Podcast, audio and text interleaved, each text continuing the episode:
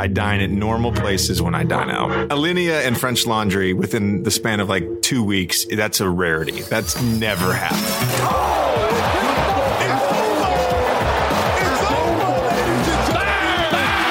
You have to be willing to rewatch a movie. Oh, hell yeah.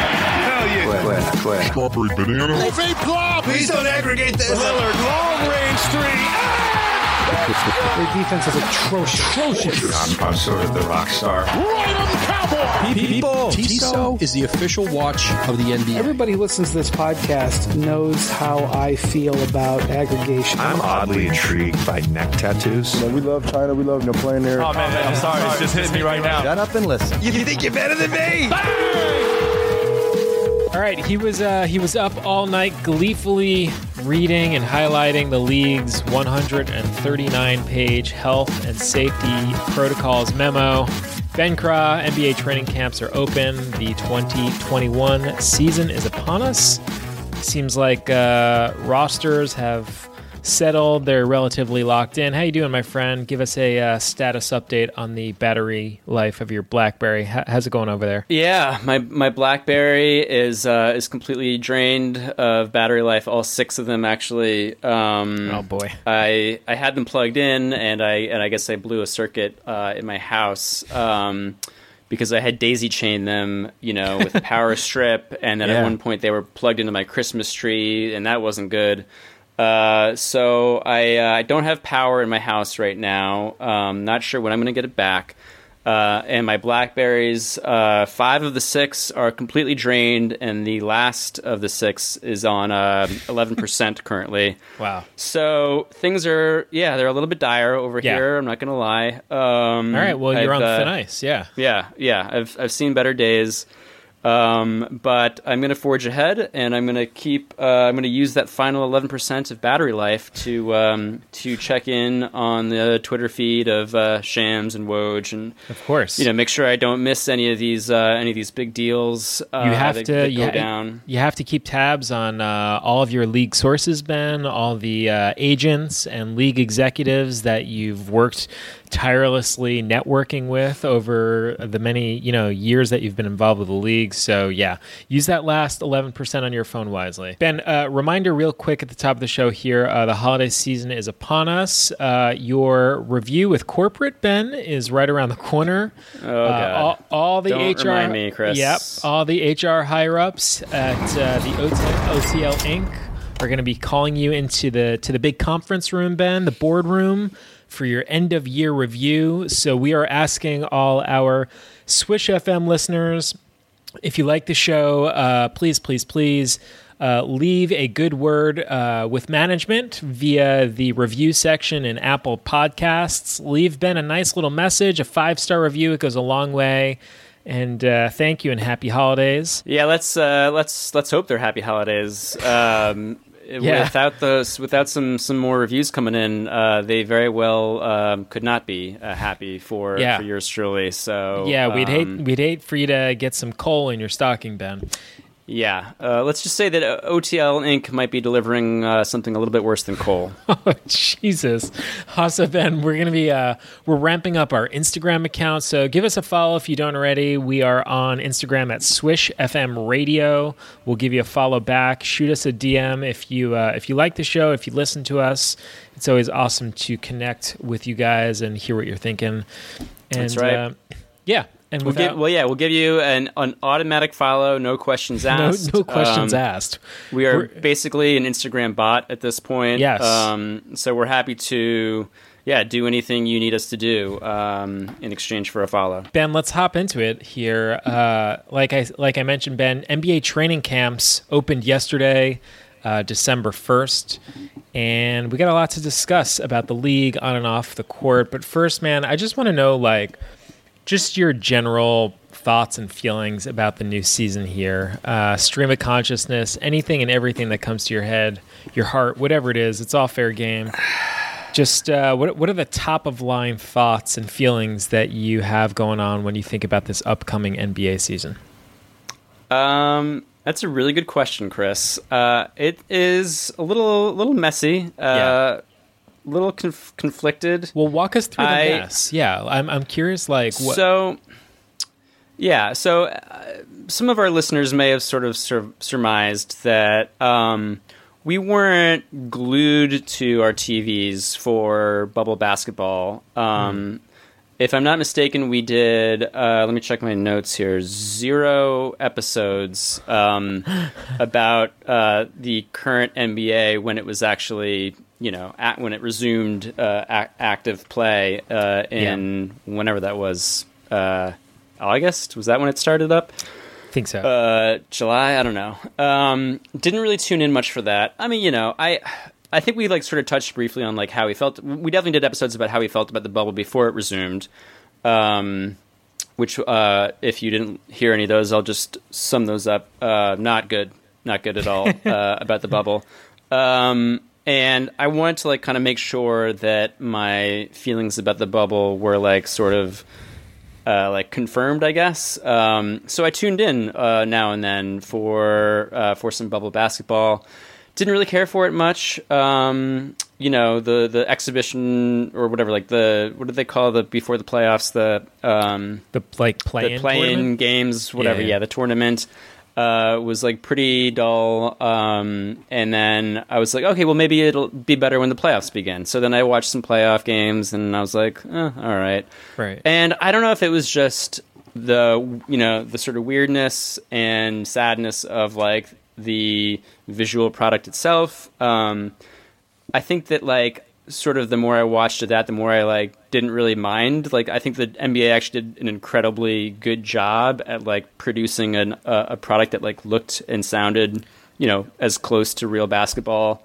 Um, Well, to be you know, to be clear, and I think this is like a point that y- you and I are going to continue to make throughout the episode. Like the NBA employs very talented people, so yes, like the they're create good the- at what they do. Yeah, yeah, like they all are. Like the creative people, uh, the athletes, they're all like very. They're like the best of the best. So it's like Yeah. they have the best creative directors. They have the best program directors. Like they Yeah. they took basketball games in a isolated bubble and made them like visually compelling f- as a TV product, and it Yeah. that is like a testament to really, really, really talented cinematographers, directors, um, producers, uh, Mm-hmm. Yeah, announcers. fucking set decorators. Yeah, Yeah, all those people are so wardrobe. talented. yeah, the So music was was all like good. and that graphics. is that is part of the reason why we love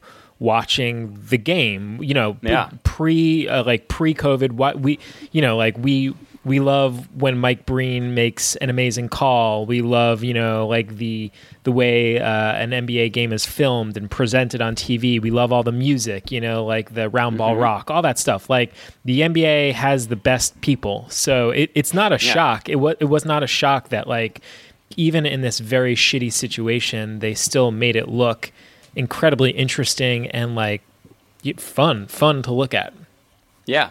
And of course, we should probably mention, uh, along with the best, you know, producers, directors, editors, the cast is um, Incredible. Is very good. Yeah, Yes. they. It turns out they have the best cast Yes. uh, of basketball players. Yep. Uh, that is uh, that you know exists. Um, so like on a certain level, you could still watch it and be like, okay, this is entertaining. This is basketball. These are the same players. Um, I thought it was like kind of mind blowing how like whatever five or seven percent of the players um, in the league got COVID, and then they were basically all fine. Like they all came back and and played, and you know like w- Russell Westbrook maybe like was eighty percent of his usual self, but like you know Jokic was fine, and Yeah. uh, you know most of the big names that that had it seemed to recover um, quickly, and and you know like that wasn't really like a storyline. Um, and of course, the NBA didn't have a single case in the bubble, which is so incredible that I I'm not totally sure I believe it. I think maybe I definitely they lied. Yeah, Yeah, I, I'm I pretty sure they lied about that. no one got COVID that we know of. like, well, yes, There, no one got There- COVID that yeah, was like there were zero reported. reported cases. Yeah, And yeah. also, I think there's a distinction between like there were no players that got COVID versus like there were definitely people in the bubble that got COVID. It's just, and they may have even worked for the NBA. It's just they weren't important enough for us to know about, which Right, is right. a very big, important distinction, um, Sure. but like a significant one, you know? Right. Right. Um, good point. So, so yeah, the bottom line is, even by the time the NBA Finals rolled around, uh, Lakers and Heat, I was just kind of like, ah, I don't know, whatever. Uh, you know, to be honest with you, I almost kind of enjoyed my, you know, newfound free time and uh, sort of freed up brain space um, to sort of pursue other interests, to pursue zero interests and just sleep or hang out with my family. Um, and it was like actually kind of pleasant to just like not really give a shit about basketball for a while. Um, and it sort of made me feel better too that like you know i wasn't like if it turned out that deep down i was just like oh my god i love basketball i need to watch it um, i wouldn't pretend to not like it as like some sort of a political statement. Um, i you know i'm always honest with you and with our listeners and with myself that like if I love something, even if I know it's kind of wrong and bad, I'm gonna just love it and sort of you know live with that. Um, that sort of you know moral uh, bipolarity or whatever. Yeah, Um, I think that's something like people negotiate through their personal lives, like literally every day with like small and Oh, big sure. choices. You know what I mean? There are people Yeah. who smoke cigarettes who are just like, I know this is not good for me, but I enjoy it. And uh, Yeah. it's just something that I do that I know is bad for me, but. Uh, the you know the the pleasure outweighs the the pain and that's just Yeah. a choice i'm gonna make Yeah, whether you're shopping on Amazon or Yes. listening to Michael Jackson or watching a Woody Allen movie, like there's a million fucking things that we all do uh, that we shouldn't do um, th- because it's bad and wrong, and we all know that. Um, so the NBA sort of was one of those things, um, but it wasn't pulling me enough um, to, so that I was like, you know, just completely ignoring all those bad feelings. Like the bad feelings were outweighing the positive feelings of watching the game for me. Yeah. Um, during the during that bubble era, um, and yeah, I should sort of uh, reiterate that like beyond just like the weirdness of the visual product, like the fact that it was happening at all is was like the main thing that I know that you and I objected to. Um, and it doesn't matter if there were zero reported cases; like it was still a bad thing to do and a bad idea, and it was unsafe and a bad use of resources. um, and uh, you know was just done to enrich people who don't need the money. Um, but uh, whatever, it was fine. It was an experiment that I guess we all needed to try for America's sake. Um, and by everyone's accounts, other than our own, it was a big success. Um, so good for the NBA, I guess. I'm glad that no players died, um, uh, and that um, I guess that the sport still exists is is good. Um, so that kind of gets us to today. Um, I mean, I should, I guess, turn the mic back to you, Chris, since I've been rambling for a while, and ask you sort of. I mean, I think you sort of share my general sentiments, but like, yeah, what, like, how are you? Let- how are you feeling about? Yeah. I guess the or how how were you feeling about the bubble, and then how are you feeling about basketball being back today? Well, for starters, with the bubble, like I, I, I think you kind of hit everything for me, and you know, sometimes it's just as simple f- for me, and like uh, I don't know, I don't know how you like quantify this sort of thing, but sometimes something just feels tacky. And like that's really what the bubble felt like to me. Like honestly, all political uh like soapboxy stuff aside, it just kind of felt like tacky where it was like, you know what? People are dying constantly. we are in the middle of a big, big fucking problem with no end in sight. It just doesn't feel like we should be um, focusing on entertainment products right now, regardless of whether or not we can do it. Um, it just feels like tacky. And so, Yeah, and that's also I- not to mention I- all the like. Sorry to interrupt, but but we should also remind everyone of like remember um, when uh, George Floyd was murdered, and there were like uh, historic protests uh, literally every day uh, in the streets of America. Yeah. and then I guess they just kind of stopped, and everyone just kind of went about their lives. Yeah, after that. that's, I mean, that's kind of what I mean by the tacky thing. It just felt like there were more important things happening in the country than uh, us like worrying about like can we see the Magic and the Hornets play each other on a Thursday night. Um, and and I and I and I say that genuinely as someone that like literally worships basketball. Um, and so I guess that will be where I pick up on how I feel like today, right now, about the resumption of the 2021 NBA season, which is like, it's weird, man, because I- I love basketball. Like, by my own admission, I, as you know, I think as you have uh, outlined on this uh, podcast before, Ben, I am something of like a psychotically delusional, optimistic uh, person and basketball fan. And uh, even though I fully hope and expect the Knicks to be back in the lottery next year, I legit cannot wait to see what this new team looks like. I am pumped. I am so pumped to see how RJ Barrett looks. I am so curious if Mitchell Robinson has added anything new to his game. Does he have a three point shot? I am fascinated about Obi Toppin. Can he crack? Mm-hmm. Can he crack the starting lineup? I'm curious if the team is going to move off Julius Randle, try to trade him.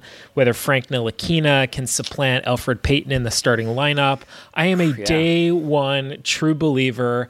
I am a famished and starved psycho super fan for the team I love. It's my number one drug, the New York Knicks. Yeah, speaking of famished, Chris, I was going to ask you: Is it true that you, um, as recently as last night, were uh, watching past Knicks games from not like their glory days of like the 1990s, but from last season? Oh, were, it's were you just watching it's full Knicks games from the 2019-2020 season? It's true, man. Like I legit care about this team, that's it- it's it's psychotic. There is like no in there is really no explanation for why someone would do that, and that I like I could tell you, I was watching the game last night because I knew it was one of RJ Barrett's best games, and it was and it was the last game of the Knicks season.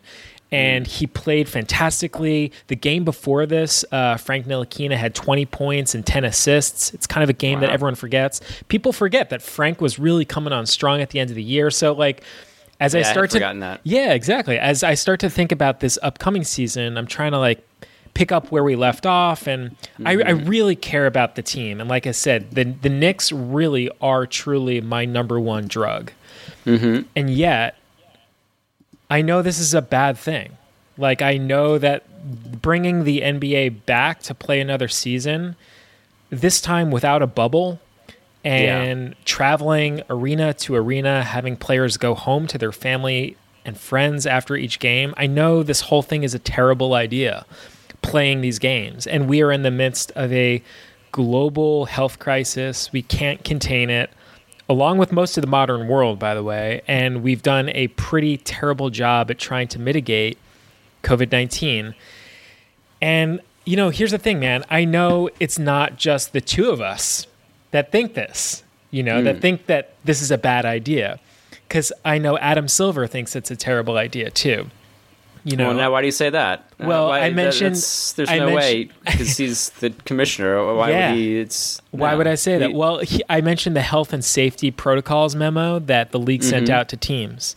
And Ben, on page 118 of the health and safety protocols, they make it pretty clear that this experience is not going to be as smooth as the Orlando bubble. So, quote, Oh, no, from, really? from the health and safety protocols memo, it says, it is likely that some staff, players, and other participants, other participants of the 2020-2021 season nonetheless will test positive or contract COVID-19, particularly as the virus remains prevalent in particular team markets and surrounding communities. The occurrence of independent cases of, of cases not spread among players or team staff of small or otherwise expected numbers of COVID 19 cases will not require a decision to suspend or cancel the 21 season. Hmm. And like that to me is Adam Silver's admission in plain, you know, sight that this is not a good idea. He's basically saying, listen, people are going to start contracting COVID 19 in the NBA, and that doesn't mean mm-hmm. we are going to cancel the season. Right. And you know, I don't know. I can feel myself rambling at this point, but like you mentioned it before, and I started thinking about it the other day. Something you said a couple months back, and you just mentioned it before. You know, it was like it still re- really rings true to me. You said, you know, just because the bubble works doesn't make it a good idea.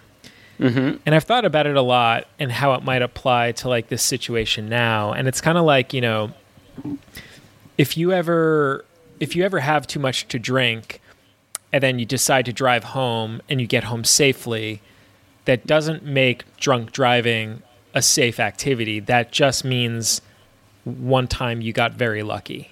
Well, unless you do it enough to like be really good at it, and Sure. then it's fine. Chris, Yes, you totally. know.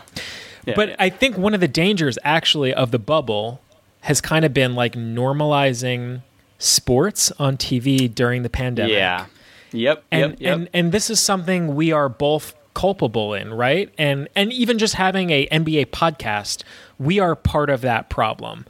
Mm-hmm. And I can't help but feeling like part of the reason the NBA is coming back for another season is the league office knows that like one we are greedy and very desperate for um, entertainment and Mm-hmm. 2 you know the players and the owners want to get paid and make money and so there is this like very vicious cycle of greed that is lulling us to sleep, quite frankly, and it's a huge problem. And we would rather sort of hypnotically just like sleep through this pandemic, kind of sleepwalk through the pandemic versus actually staying awake and looking the moment squarely in the eye and like actually trying to fix some of the problems that are sort of underlying like what has been breaking us but hey you know if the nba is on tonight you know like we're gonna be tuning in so yeah Yeah.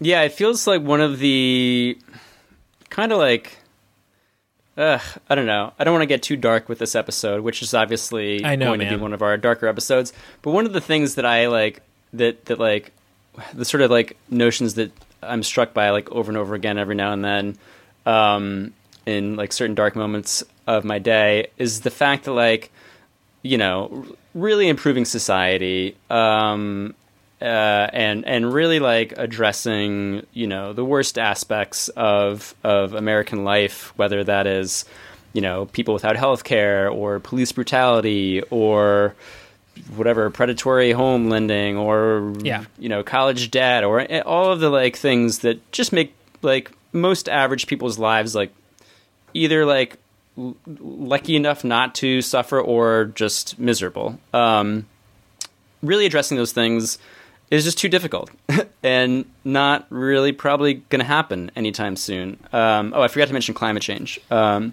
right as a uh, as an issue.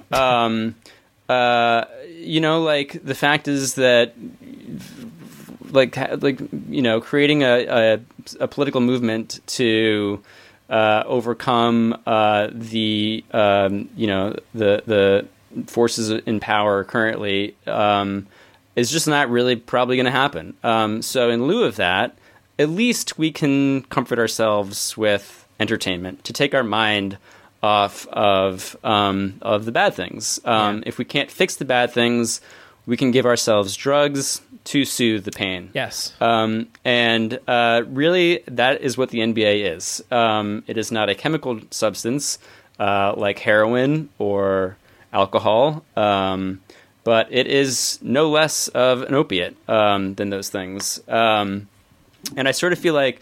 Uh, so the idea for this podcast happened when we were uh, drunkenly texting the other night, or at least I was drunk. I don't know how you were, um, but I- um, I, I was drunk off a book that I was reading. Uh, so I, Oh, there you I- go. I was drunk of a kind. Yeah, kind of.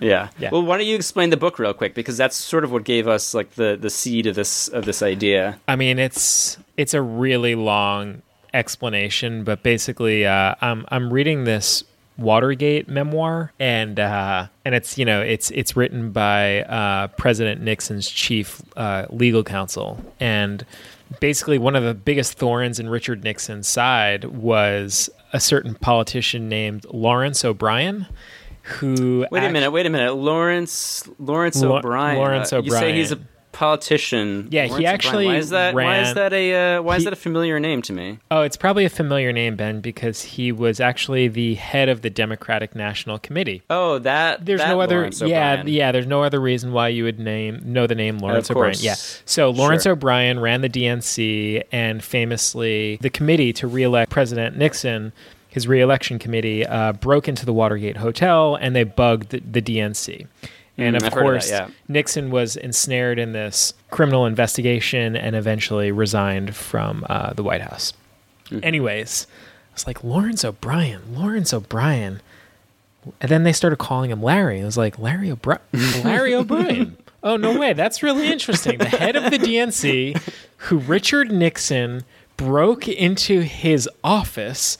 Richard Yeah, yeah, wait, Nixon. wait. You should. Yeah, Richard that He wasn't just the head of the DNC. It was his office in the Watergate complex that was specifically broken into during Watergate.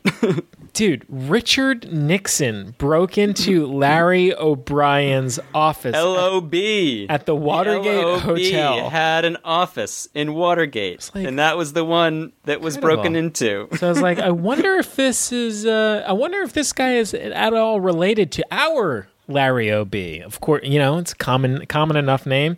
I mean, sure enough, common name. did a little, did a little research, and yes, it turns out Commissioner Larry O'Brien, who the NBA championship uh, trophy is named after, is the same Larry O'Brien who Richard Nixon, uh, you know, authorized a break-in into into his office.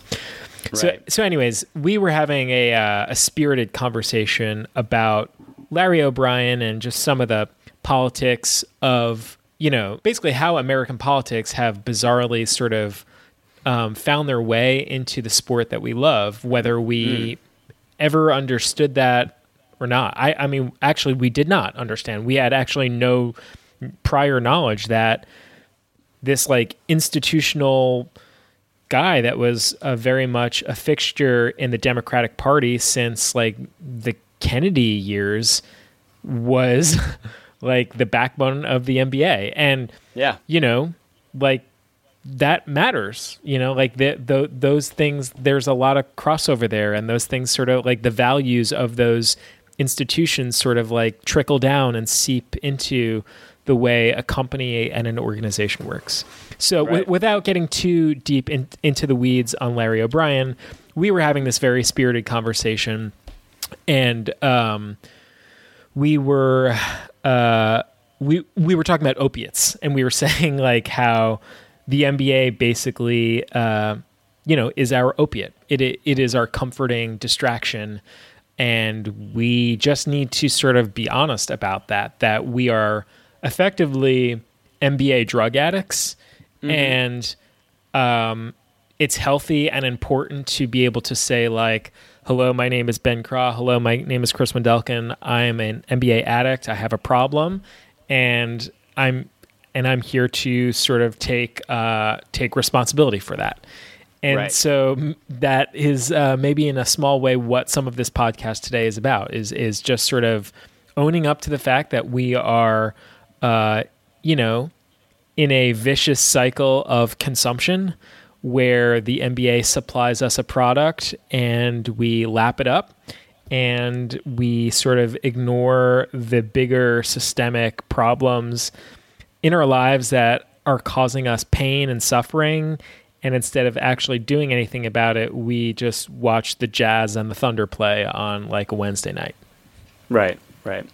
Um, I mean, I feel like to be fair, I should probably make the point that like basketball and the NBA is not as you know life destroying an No. opiate as say actual heroin. opiates Um, itself yeah opiates. no. Um, no no no no no there you know there are um, positives uh, that we must acknowledge beyond just being something that we can that our eyes can glaze over at as we sit on our couch and drool ourselves to sleep um, every night. Um, you know, the fact is that the sport provides um, you know a, a, great and rewarding activity to so many uh, people of all ages across the world. Um, it is, yeah. Uh, I mean, you know, it's they're, it's they're, on so many levels. It's incredible. It's a, it's a wonderful social kind of lubricant. I mean, like it, it is Yeah. literally the backbone, the thread of so many of our conversations in our lives, like among friends. It's uh, it's a sport that like I think we've both been playing since we were kids. Like physical fitness is like a big part of my life. physical life. fitness is great. Teamwork is great. These are all, All of it. positive things. Yeah. Like getting kids off the street and into like rec leagues is great. having like Um, uh, a role model like someone that you can aspire to be like all that stuff is super super important so basketball in my life has been a incredible net positive i don't want to make it in any Yes. way sound like basketball has been like a net negative Yes. uh, and i and i want to really really stress that like i love basketball if that isn't Yeah. clear i love the players I Yeah. love, love, love the players. I could watch the players bounce the round orange ball nonstop, and I would just the be dribbles, so. the assists. I would be so happy, man. And and Yeah. like I was doing this last night, watching RJ Barrett and and and Frank Ntilikina. Like like I am so invested in their development and growth and my team.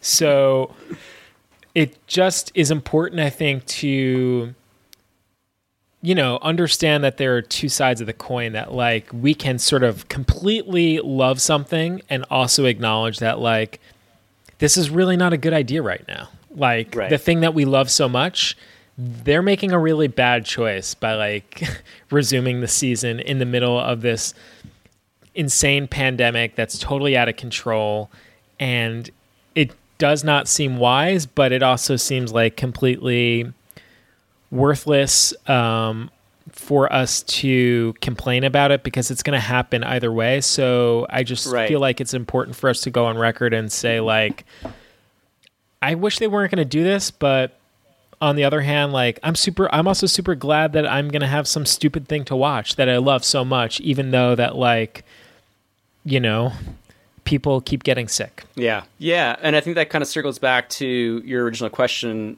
for how I feel about basketball, which is that I can feel inside myself a change happening, which is that while I was able to like very like genuinely and like sincerely sort of like and and and happily kind of divorce myself from the sport for a few months there during the bubble, um, I feel myself pulled back now. Oh, yeah. Um, and maybe because it is a new season and there are new players on new teams Yeah, and there are there's a new rookie class and I think this should be noted one thing that we weren't doing during the bubble was playing fantasy basketball Yep. which now we are participating in again Yeah. um, and no matter what as much as I love basketball there's really nothing that gets me actually watching games games that I would otherwise no way would I be watching on like a fucking Tuesday, like staying up until midnight to watch some like Sacramento Kings game.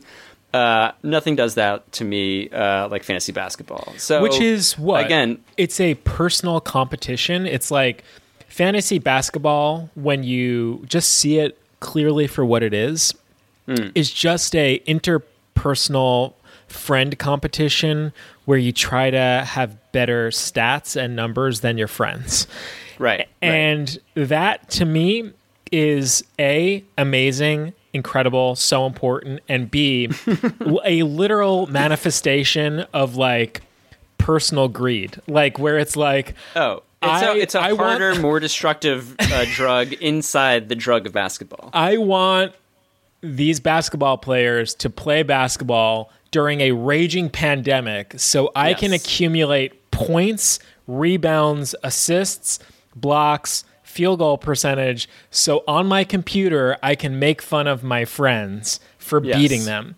so Yes. it is like a complete like absurdist world play that we're living in and i just think like we have to own it and call it for what it is which is like something we love something mm-hmm. we are really you know completely culpable and involved with and like we are feeding the beast but we can also just acknowledge like this should not be happening but it is.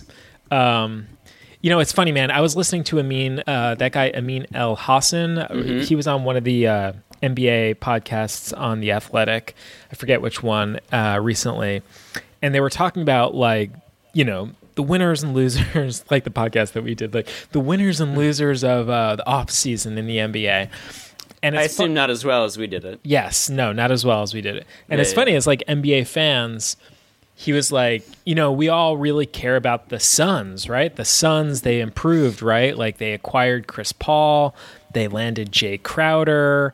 It seems like they're like on the up and up in Phoenix. It's super exciting. Let's get Devin Booker on the big stage. Like this is all good, right? And we had all this exciting press about the Phoenix Suns and there are good vibes about the Phoenix Suns and I I legit cannot wait to tune in and watch those games on League Pass. I will absolutely absolutely be watching Phoenix Suns games. And yet, as he pointed out, um, 10% of the Phoenix Suns staff was laid off or furloughed during uh, the pandemic by Robert Sarver. Everyone else who wasn't laid off took a 20% pay cut across all departments. During the height of the pandemic, employees were asked to come into the workplace physically, entering the arena where they work, which was under construction, by the way. There was sawdust everywhere. The Wi Fi was down because they were doing arena re- renovations and yet like we are praising the Phoenix Suns for what? Like they literally just spent 45 million dollars on a new practice facility while simultaneously laying off 10% of their staff giving mandatory 20% pay cuts across like the, the the staff of the team. And they traded for Chris Paul who's going to be making 41 million dollars this year and 44 million dollars next year. And you know like it's just it's just like a very ambivalent thing. Obviously robert sarver like sucks and Yeah. I, I think But this mo- like guess what? Mo- most NBA owners uh, They all suck suck. exactly as much as him. Yeah. they all suck that's the thing Yeah. so it's like literally i mean james dolan who owns the team i uh, root for and love like is terrible like a goon he is like a like a ab- straight up evil human being. Like like sh- would absolute have- goon has not paid property taxes on Madison Square Garden since the 80s has literally like it- good he- friend of Jeffrey Epstein's. yeah like is literally if he paid property taxes on Madison Square Garden like he he would owe the the city and the state probably billions of dollars Yeah. um No, so straight up fucking goon. and- yeah, and crook, piece of shit. Crook, Yeah. crook, crook, crook. So I think this is all our way of saying like it's important to separate the talent and the management in the league. And Mm-hmm. it's like, you know, in the way that we were talking about the people that make the TV product for the NBA. These guys are brilliant. They are so talented. The way that we talk about the players, they are brilliant talents, you know, and we love what they create. And unfortunately, the people that run the business side of the NBA, they are not great. As as with most uh, giant corporations, it turns out like management is not uh, great, and they do not have the best interest of the fans or the people that like actually make the business work. I think one thing is that beyond just like the NBA being an opiate, um, yeah, one of the one of the points that we were like talking about is like beyond them being the opiate to sort of help solve some of the societal ills, um, they are in fact like the creator of many of those ills. Um, uh, you know, with, with so many of the you know people running the running these teams and the people running the league and you know like talking about Larry O'Brien like sure he wasn't he was like oh he was the democrat and the he was the one whose office was broken into in Watergate so he's the good guy right um but like no not really like they're all bad guys they're all like Yeah. the Ben- like sure he's not as evil a person as like Richard Nixon was maybe Oh, Ben, that story gets much more interesting. I just stopped telling it to you because uh, I think you went to bed, or or I Yeah. I I didn't follow up on that story. But the full story with Nixon and O'Brien is so Larry O'Brien obviously was like, You broke into my office at the Watergate complex. I'm going to file a civil lawsuit against you. And Richard Nixon very astutely was like, He told his counsel, He's like, Get the IRS to investigate Larry O'Brien. I am positive he is like a crooked politician and has people, like, all of his campaign contributions are like illegal. And Yeah. they 100% were. And like, lo and behold, he dropped the lawsuit. And but like it's actually remarkable to me that Watergate wound up forcing Nixon out of office because like what I'm learning is that there were actually many Democrats in cahoots with Richard Nixon who understood that they were doing things just as bad as Richard Nixon was, and Richard mm-hmm. Nixon knew about it. Richard Nixon, like kind of Donald Trump has done the last four years, Richard Nixon really weaponized the FBI and CIA as like a branch of the executive office to investigate his enemies. Yeah, political tools. Yeah. Yeah, they were just exactly ex- essentially political tools. So he he authorized all of his people. He said, "This guy Larry O'Brien is trying to uh, sue me and to like basically get dirt out on me. We need to like cut it off at the throat. So just let him know that we know." about all of the illegal money that he took on his, you know, on his side of things for campaign contributions and immediately the lawsuit was dropped. And it's remarkable how many Democrats lined up with uh, Nixon and the Republicans as soon as they saw the light of day was like encroaching. Um, anyways, that's that's just kind of an interesting sidebar, but yeah. Yeah. Yeah. No, it's crazy. Um, right. Like basically, like these are. It's like, Like, they all all have these people- skeletons. They all have skeletons in their closet. There's like no secret Yeah. about that. And then once they are all sort of honest about that, their political differences just sort of like go by the wayside. And they're like, "Look, we're all kind of crooked people. So like, Mm-hmm. you just you do your crooked stuff and you just play up like the re- you're on the red team and we're on the blue team and you're on the R's and we're on the D's. But like, Yeah. we But all guess what? It's we like all know whole- that we're we're all just like dirty people. Yeah, it's Hulk Hogan and Sergeant Slaughter. One is the good guy and one is the bad guy. But Yeah. guess what, folks? It turns out they're actually working for the same company. Yeah. and it's all a performance um, to get you know people to get to, to get reactions from the crowd.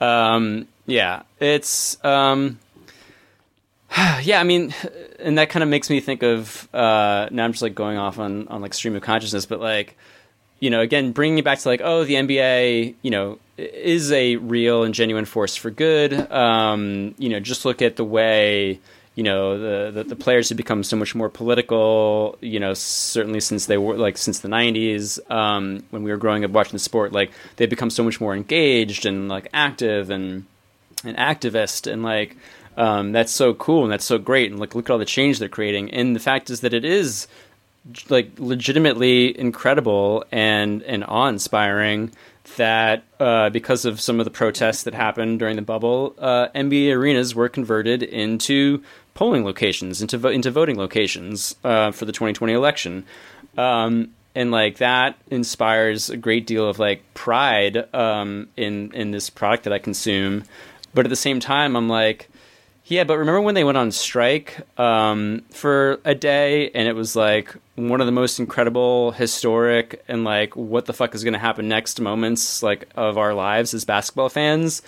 And then a day later, uh, LeBron James had a phone call with Barack Obama, and he was like, "Nah, you guys should get back to playing that the, the do the dribbles in the basket, in the in the in the assists, in the dunks, because it's you know I gotta I want to watch something on my TV." Um, and they went back to playing the very next day, and like you could I, I- mean the cynic in me is like yeah and then nothing really happened. And then the sort of naive optimist in me is like no no no things did happen. Remember like they got together with the owners and they made all these demands and they converted nba arenas into polling centers. Like that's incredible. Like that is real change. And then the cynic in me is like yeah and then those polling centers were used to elect joe biden. Um, and i'm sorry but like joe biden is like not going to fucking solve any of the problems that we've been talking about uh, Yeah, I think I, I- I think like one of the main issues and and like problems in in that conversation is that like Joe Biden, LeBron James, and Dwight Howard should not are like none of those people are capable of ending like racism. Like it, like for instance, like the the issue of racism. If if that if that's Right. the the issue of the day, like one person is not going to be able to change a literal generational cultural like a systemic problem. And Well, no. yeah, and I think like I, I- I think that something about the bubble that was interesting to me was like it's pro it, it's kind of like offensive and upsetting maybe that the plight of for instance like so the issue of racism how that like was falling on the shoulders of people who are like who were like i am not equipped for this. Like this is not like why is this my why is this my cross to bear? You know? Um and i understand like part of me is like you know not everyone is muhammad ali. Like not everyone is not everyone is like built for that life and may you know like not everyone is like ready to take on that responsibility. And that sucks that we as i feel like a culture and society have sort of lo- like that we are now expecting athletes whether they want it or not to like carry that banner i don't know if that Yeah, that should. Yeah, no, that, that, that should not be their job. Um, yeah, shouldn't have been. and by the way, I'm not saying I'm not saying that athletes who decide to take that up aren't awesome because like they Oh, absolutely fucking are. Like Yeah. I, what, I think my bigger point is that but like that shouldn't be their responsibility. it shouldn't be their responsibility. Like you know, like it's interesting to me that you know because we fell into I, I feel I felt myself at times falling into the trap of like you know um uh, Dwight Howard needs to like not go to the bubble and really take a Right, civil right. rights stand. It's like, well, Yeah, why is this Dwight Howard's job? You know, like Dwight Right. Dwight Howard has spent his entire life getting incredible at basketball and not maybe like, you know, if he wanted to be like a civil rights lawyer, he would have gone to like law school or something. Like his passion in life was playing basketball. Just like my passion as- in life was like being an actor or, or like you, you know what I mean? It's like yeah. I- I- I- no, as as as angry as it made me when the players returned to work after that one day strike, I like quickly had to remind myself, like, oh no, no, like you cannot direct your anger at them. Like, Yeah. they are not like they, went back to work the, like the ones. like we all went back to work you know what i mean like Yeah. Like they just were trying to make money and feed their family. I, I mean i understand it's like a very different thing on a very different scale but like it's a similar kind of thing where it's like it it's frustrating that you know athletes and and celebrities and entertainers are like bear this like weird responsibility for like changing society when it really sort of allows regular people to escape any sort of responsibility in that change happening. Yeah, well, you mean people in act- with actual political power? Yeah, like uh, us or- who could be actually like going and going to political rallies, getting involved in grassroots movements as opposed to like watching a jazz thunder game. you know what I mean? Like and then bitching about it on our podcast. yeah. Um, but I would also say, like, I don't think it should be our responsibility either. No, Like, we don't have yeah. any fucking power. No. like, I mean, sure, like every citizen should be engaged, and like we all should do more than we probably do. I know I certainly should do a little bit more than I do, but like we also like shouldn't feel guilty for like n- not like sacrificing more because we're just fucking normal citizens, and Totally. it should be like We are uh, entitled sort- to watch a movie or watch a basketball game and, and yeah, ju- or have just health as- care. Uh, yeah, or just as like Blake Griffin is entitled to like play basketball because he loves it. You know, it's like we Yeah. are all entitled to like live a good, joyful life. Like Yeah, that is yeah. that is something we are entitled to like on this earth. I think. Yeah, exactly. um, so I forget exactly How did where we wind up here? Yeah. Yeah, but um, yeah, no. The point, like this podcast, this episode was really just to sort of clear the air, set the stage a little bit, kind of just, um, you know, offer a a PSA to our audience that if you're going through a similar kind of moral struggle with regards to the NBA, with regards to you know participating in this thing, um, that really isn't solving any of the issues that need to be solved, um, but is you know fun to watch. Um, Yeah. and yeah, again, like it's there. we, we hear you and It- we agree with you. I think that's what this podcast is. Like, if you feel frustrated, we are admitting- with the yeah. place, with with with where with where the world is at, we are too, and we know that Yeah. like the NBA is not advancing any sort of real change or cause, and we agree, and we also love the league. Yeah, And and I also can't wait to see um, Fra- how yeah. crazy how crazy the waiver wire is going to be this year with all the uh, COVID uh, and and, and uh, shortened schedule related injuries. It's I- going to be it's going to be madness. I can't wait. Yeah, dude. Before we wrap up, I had a question for you. So we saw with the NFL, things are starting to really take a major hit, like on the field with players testing positive now. I mean, obviously there's this like. Do we know like how many players have actually tested? I don't. I don't. I, I I'm not really an NFL fan. I don't. I don't follow the league anymore. But Right. like, I just know sort of like peripherally, like there's there's been a lot of like problems in the league, and we have this up we have this uptick in in uh, positive cases and hospitalizations, and you know we know this is going to happen with the NBA as well, right? Like you know, I think they said the other day in the Broncos game, was it the, was it the Broncos where all the quarterbacks tested positive and they were all quarantined, and so they had to play a game with a couple of running backs playing quarterback under center, just like snapping the ball and like running it. You know, like no one would throw the ball. Wait, there was like literally a game with like no passes thrown.